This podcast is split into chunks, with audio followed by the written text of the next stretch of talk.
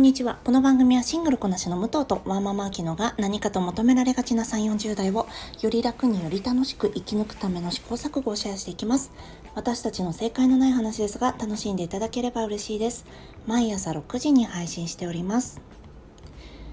今日は日曜日の武藤の、えー、エンタメ会を行いたいと思います。よろしくお願いします。すいません。あと先に告知をね、すればよかったなと思ったんですが、えー、セルフコーチングの会、6月はちょっと、えー、スケジュール的に土曜日に行ってたんですが、来週からね、だいたい火曜日か水曜日になると思います。多分、まあ水曜日で固定できればなと思うんですが、ちょっとお話の様子見ながら調整もあったりなかったりでお届けしたいと思います。あとの他は別にね、あんま変わんないと思いますね。えーと、木曜日と金曜日の個人会は変わらず、で、私のこの週末の会は、まあ、大体は日曜の夜に、あ、日曜の朝か、に配信しようと思います。なので、ご興味ありましたらお付き合いいただければと思います。えー、冒頭雑談なんですが、私4月の29日、緑の日だったかな、に、新宿御苑でちょっとなんだろうなのんびりしてたんですね。その時に3時間ぐらい寝ちゃったんですそこで。午前中だったんですけど。でそしたらその日焼けの跡がですねまだ消えないんですよ。もう7月になるっていうのに。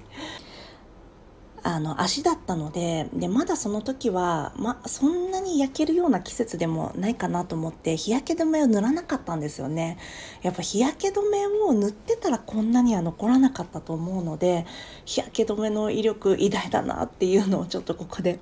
お話ししました。では今日なんですが今日は、えー、私の、まあ、ベスト10ちょっとまあ大体順不動なんですが、えー、今年の上半期の映画ベスト10あとアフターさんについてアフターさんネタバレなしのお話とネタバレありでお話ししていきたいと思います、えー、興味ありましたらよろしくお願いします。ではまずそうですね。1から5までダーと言っていっちゃおうかと思います。まず1位はアフターサン次がスパイダーマンアクロス・ザ・スパイダーバース。3位がイニシェリン島の精霊。4位がエブリシング・エブリウェア・オール・アット・ワンス。5位が、これ難しいところなんですが、ガーディアンズ・オブ・ギャラクシーでいきたいと思います。すごくね、ビッグバジェットが勢ぞろいという感じのランキングになりました。あとはそうですね、すごい悩んだんですけど、ウーマントーキングもターンもね、すごく心が揺れた作品だったんですよね。ただ、ガーディアンズ・オブ・ギャラクシー、本当に最後、あの、ガーディアンズの結末、すごく見事にでしたね。あと、ロケットのね、私、ロケットサイドのお話がちょっと好きだったので、こんな結果となりました。あと、フェイブルマンズも良かったですし、別れる決心もね、良かったんですよ。あとこの後お話しするアフターサンにちょっと、えー、近近くないか。アフターサンの親目線側と言ってもいいかもしれないんですが「いつかの君にもわかること」っていう映画もねすごく良かったんです。こちらはですね、えー、お父さんシングルファザーのお父さんと息子の話になるんですが、えー、シングルファザーのお父さんがもう自分の余命が短いっていうのを分かってるんですよね。なのでえー、だいそれはねあんまり最初の方に説明されないんですがどうやらあの養子に子供を出すんだなっていうのが分かっていくんです。それでいろんなご家庭を見るんですよね。裕福なお家もあるしあのアダプテーションいっぱい今までもしてるっていうご家庭もあったりいろんなご家庭を見ていってでまあ子供と離れたい気も離れたくない気持ちとかでも何をしてあげるのが今の子にこの子にとってね一番いいのかっていうのを模索しながらまあ、いつかの君にもわかることというタイトルなんですが、それはすごく良かったですね。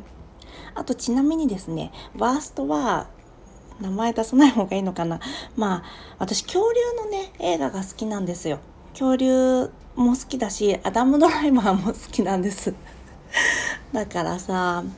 まあちょっとびっくりしちゃったんですよね。あのー、最近ねもう、まあ、恐竜とはいえ小さいものは殺さないみたいな不問率があると思うんです。なんですけどもうしょっぱなアダムドライバーがあの恐竜の赤ちゃんを結構スッと殺すんですよね。まあ、もちろんね自分の身を守るためだしそれがねリアリティといえばリアリティなんだけど「おうわお」みたいな気持ちにね ちょっとさせられるのでまあねえまあ恐竜の映画でもっとね楽しく見たかったなというのがあります。ちょっとアフターさん以外振り返りますと、あ、スパイダーマン、クロス・ザ・スパイダーバースはですね、もうスパイダーマン、スパイダーバースは皆さんご覧になりましたか？すごく革新的なアニメでしたよね。あのアニメ表現はすごい、なんだろうな、エポックメイキングな作品だったかと思います。で、みんなあれがすごいから、まあ、2作ったとこで超えられるのかみたいな気持ちでやっぱ見に行くわけじゃないですか。もう冒頭のなものの10分とかであすごいあの時よりももっともっと進化してるんだっていうのが分かるんですよね。であと私これはちょっとあの本編と関係ないんですが現代をね見ればすぐに分かることなんですけどまあちょっと言っちゃいますとパート1ってなってるんです。私日本の邦題だけ見ていったのであれ？これはロード・オブ・ザ・リングの時以来の衝撃だぞと思って続編だったっていうのを知らずに見に行っちゃったんですよね。ロード・オブ・ザ・リングもさ続編だと思ってなくてまあその時ね高校生だった私は大いにびっくりしたわけなんですが。でそうですね「スパイダーマンアクロス・ザ・スパイダーバース」お父さん目線とかお母さん目線で見てもねいいんじゃないかと思うんですよね。このティーンのなんだろうな独立心ともう自分のなんだろう可能性を自分で規定あの他の人にね規定されたくないっていう気持ちすごくわかるじゃないですかそれをでもやっぱり親の目線から見るとちょっと心配っていうまあそういうなんだろうなこのラジオを聴いてる方だったらお父さんお母さん目線で見てもねすごくいいんじゃないかなと思います。でイニシエルイントの精霊はねもう本当にあの前もちょっと取り上げたことありましたが本当にもう最高に面白かったんですよね。なんだろうなちゃんと今まで説明もしてないんですけど映画のそうですね、まあ、時代背景とかそういったものを取っ払ってなんだろう小さな場所に居続けるものとそこから出ていくもの。そして小さな場所に居続けるものの中でもどういった態度をとるのかっていうのが描かれてるんですけどもうすでにねディズニープラスでもご覧になれるので是非ご覧になってみてください。すごくこれもね引っかかりを残す映画なんですよね。面白かった。であと「エブリシング・エブリウェア・オール・アット・ワンス」ですよね。もうこれはねもう散々言いましたもんね。私なんと確かこの番組の中で4回ぐらい喋っちゃったんですよね。あと「ガーディアンズ・オブ・ギャラクシー」はさっき言ったかな。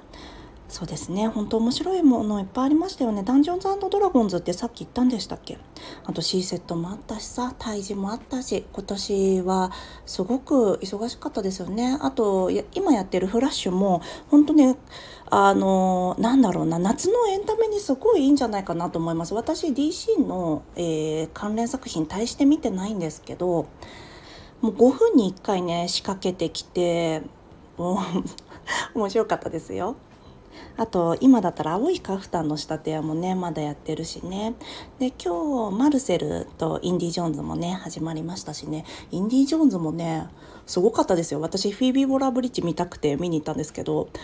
もうすごい頑張ってる。ハリソン・フォードあの年であんなにアクションできてすごいなと思いました。一番最初ね最初でもないか、えー、冒頭はまあ過去の話を少ししてその後にまあ現在のハリソン・フォードが出てくるシーンでね、えー、ハリソン・フォードパンツ一丁で最初出てくるんですけどもう本当にね何だろうな。本当におじいちゃんなの。だから、えー、おじいちゃんそんな、よくそんなに動けるよって思って、いや、すごかったです。な、これバカにしてんじゃないですよ。エイジズムじゃないですよ。本当にね、ただただ尊敬の念を込めてお話ししてます。あの私ハリソン・フォードがとにかくどちゃくそイケメンなんだキャリー・フィッシャーとかがもうなんだろうなハリソンと恋をしたらもうその子以外のことは考えられなくなるみたいななんまあ、ちょっとセリフ違うんですけどそれぐらいの逸話残すじゃないですか。もう希代の色男なわけですよね。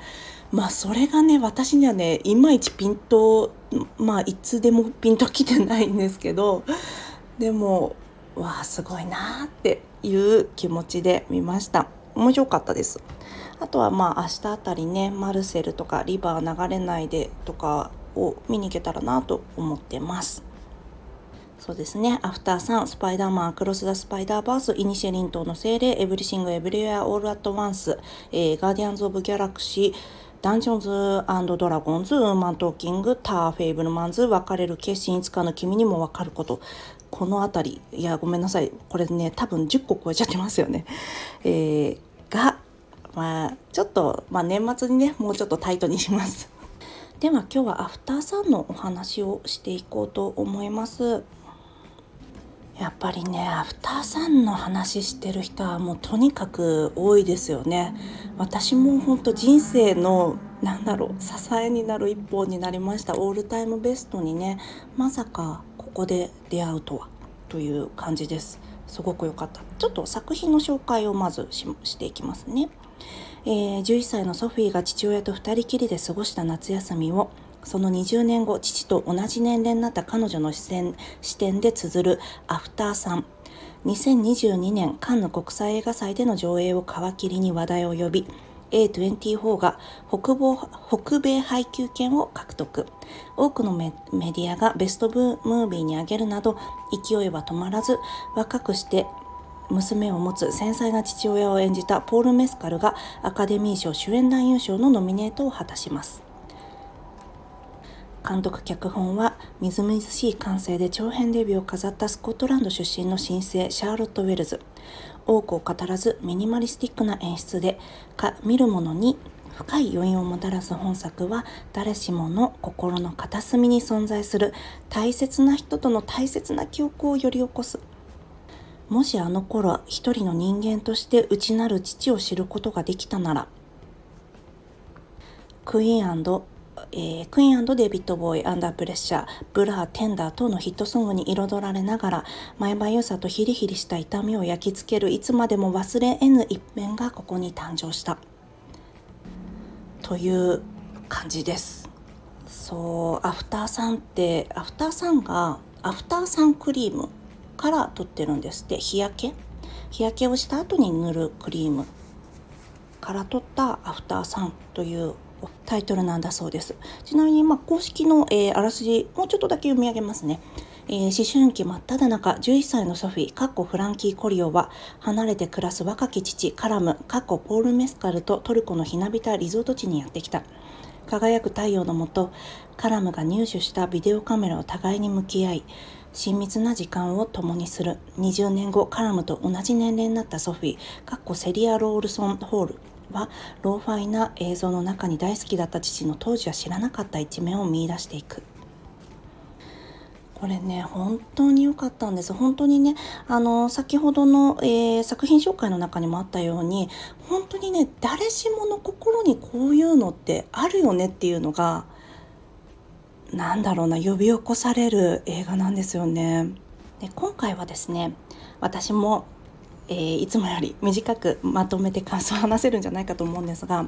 というのもこの映画ですね語らないんですよ。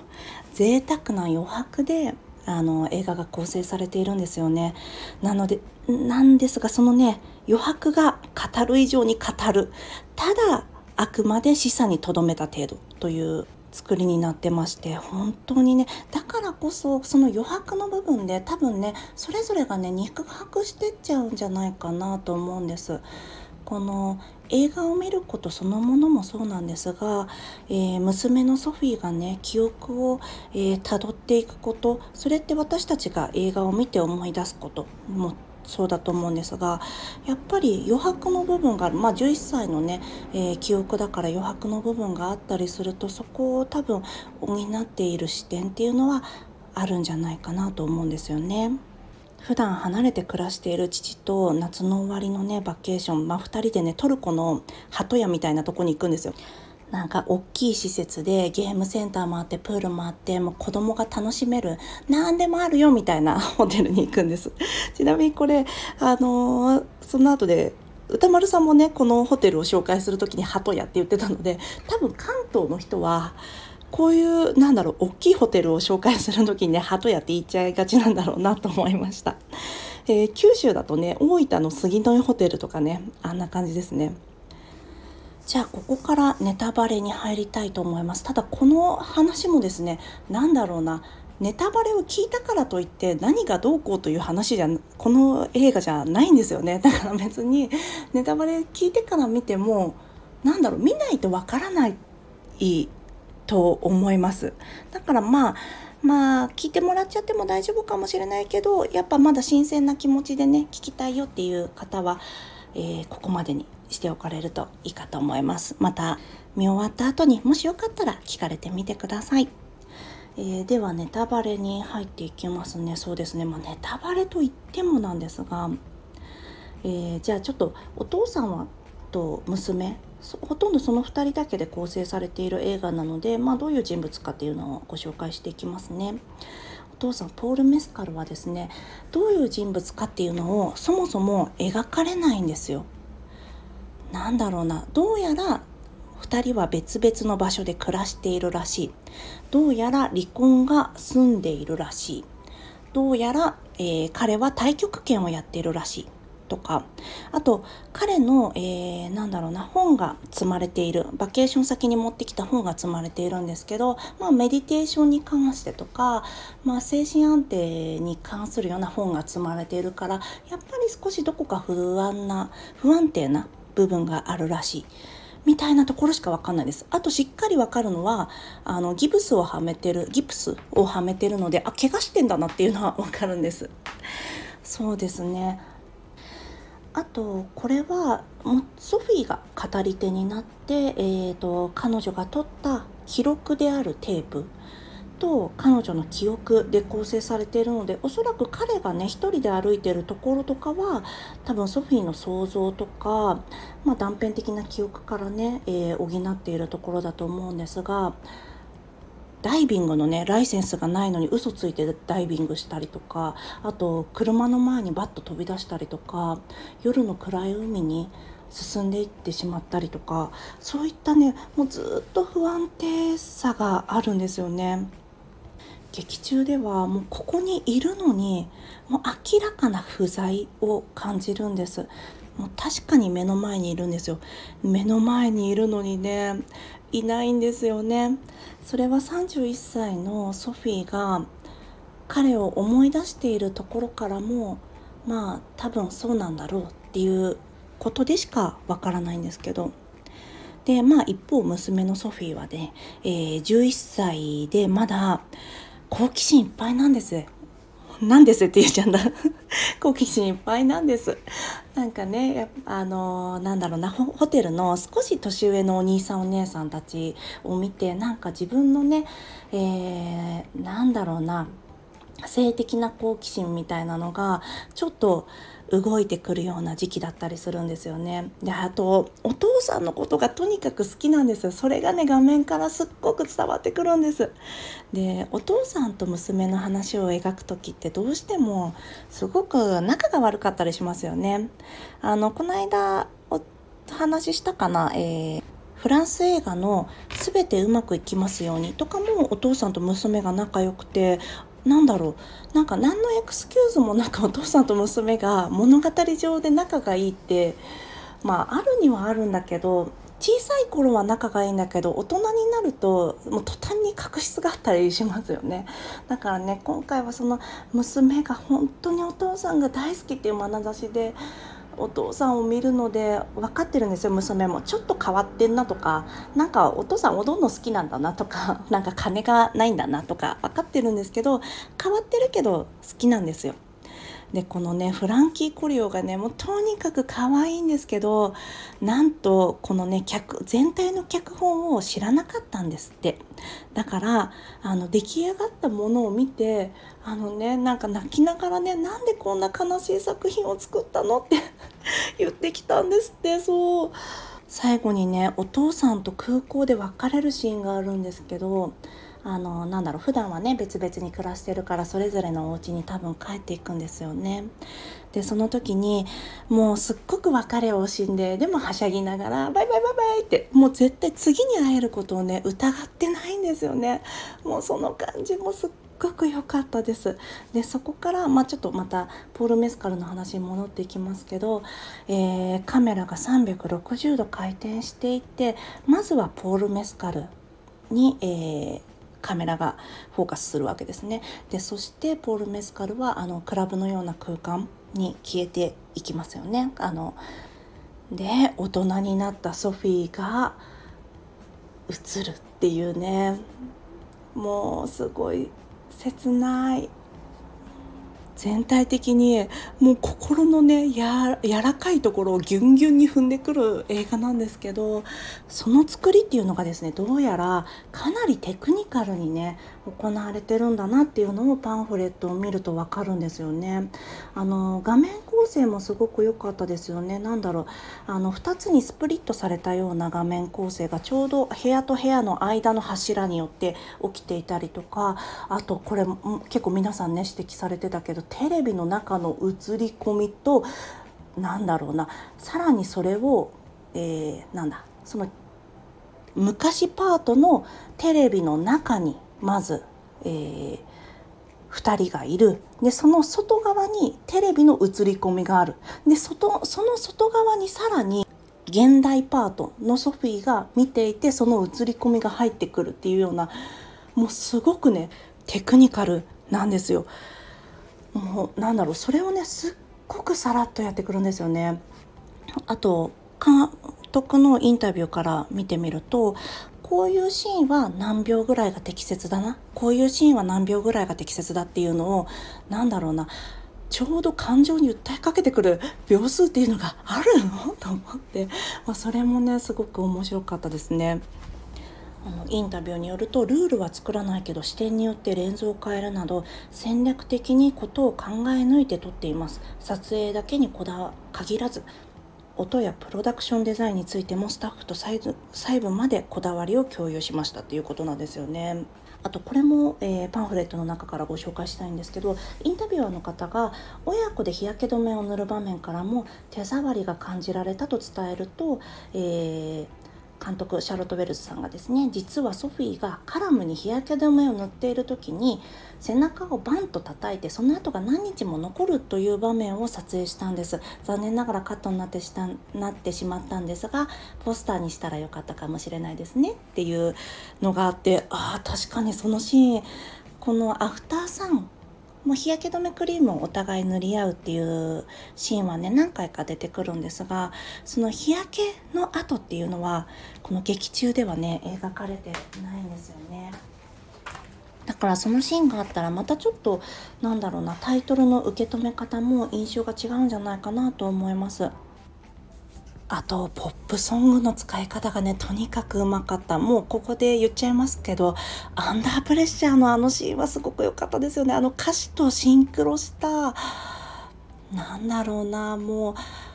これ確か、えー、アトロクの方で紹介されてたんじゃないかなと思うんですがあの今まで劇中では語ってこなかったのにあのアンダープレッシャーの歌詞がすごく雄弁に物語を語ってってるから語りすぎちゃってるかなって思ったんだよねっていうふうに監督が言われてたそうなんですが本当にあそこでバシッとなんだろうな彼の心情を描くんですよねあとあのダンスシーンとにかくもうクラブでももだえるもだえるもがくようにえー、踊るダンスシーンもねすごく彼の心情をあそういう風に表すんだと思ってすごく素敵なシーンでしたよね。で振り返ったソフィーが、まあ、ソフィーは今女性のパートナーがいて赤ちゃんがいてっていうような31歳になっているんですが、まあ、そのレズビアンのソフィーが振り返ってみた時にもしかして自分は何だろうなあ自分がそうであるように彼もうんまあ多分、まあ、おそらくゲイなんですよね。まあ、彼もそういったことで悩んでたんじゃないかなとか今だったら話せることがあるんじゃないかなとかあと時代が違えばとかねそういうふうにも思い返せるような内容だったんじゃないかなと思います。そしてね、えー、記憶がもちろんねテーマになっているのでこの記憶そのものが日焼けのようにある期間はもうくっきりと残るわけですよね。えー、おぼろげだったりちょっと曖昧だったりするところもあるけれどこの楽しい記憶もねきっと何回も反芻してくっきりくっきり残ってヒリヒリとな痛みを感じるほどに残ってると思うんですけどそれがいつか消えてしまうっていうことが描かれてるんですよねただ今回記録の部分のテープが残ってるのでまたそのテープを見ることで記憶を多分呼び覚ますことができるんだなって感じましたね私たちが映画見る時とかもその映画を見返すだけじゃなくてなんだろうなこれをこの時にこうやって見たよなとかそういうその時の空気感とかも一緒に思い出したりすることだったりしますよね。そうですねまとめますと総じてアフターさん本当にね誰が見てもああ自分にもこういう瞬間があったんじゃないかって誰が見ても思うようなすごくねテクニカルな作品でもあります。ぜひあのまだね劇場でだいぶもう5月の29だったかな公開だったんだけどまだ全然やってますので私もねもう、えー、4回ぐらい見に行っちゃってもう調子が悪いからねアフターさん見ないとやってらんなかったんですよね。まあだからまあ何回も見に行っちゃってるんですけどもしよかったらご覧になってみてください。あとね絨毯を買うシーンも良かったんですよね。多分あの辺りから決めてたのかな。お金ないのにさ。まあそれがね、えー、大人になったソフィーの部屋にあるっていうのもまたね素敵なんですけどね。素敵というか切ないというか私1回目見た時はねもう顔を覆って泣いちゃったんですよね。この何でしたっけあれエンドロール終わった後もまだもう顔が真っ赤だし涙も止まらないしでもうとりあえずトイレに行ってまあ泣い久しひとしきり泣いて、まあ、すっきりして出てきたんですけどもうそんなのはね2019年かなの夏以来ですね。まあ2019年の夏に何があったかっていうと、トイストーリー4なんですけど。まあ、そのトイストーリー4の話もね、どっかで今度したいと思います。あとまあこちら最後に雑談なんですが私先週からあの湿気で不調ですっていうのを言ってたと思うんです。でこの間もね放送した後にもうすごいもうすごかったんですよ。東京ね湿度が90%とかあったんです。でもむしゃくしゃしてもうしょうがねえと思って、まあ、これツイッターにも書いたんですけどあのグリーのクリスマスソングを聴いてちょっとね心を和ませるっていうね私のライフハックですもしよかったらもうなんかちょっとねクリスマスソング聞くとやっぱりあの何ですか湿気対策にはならないけどなんかやっぱ元気出るし景気がいいじゃないですか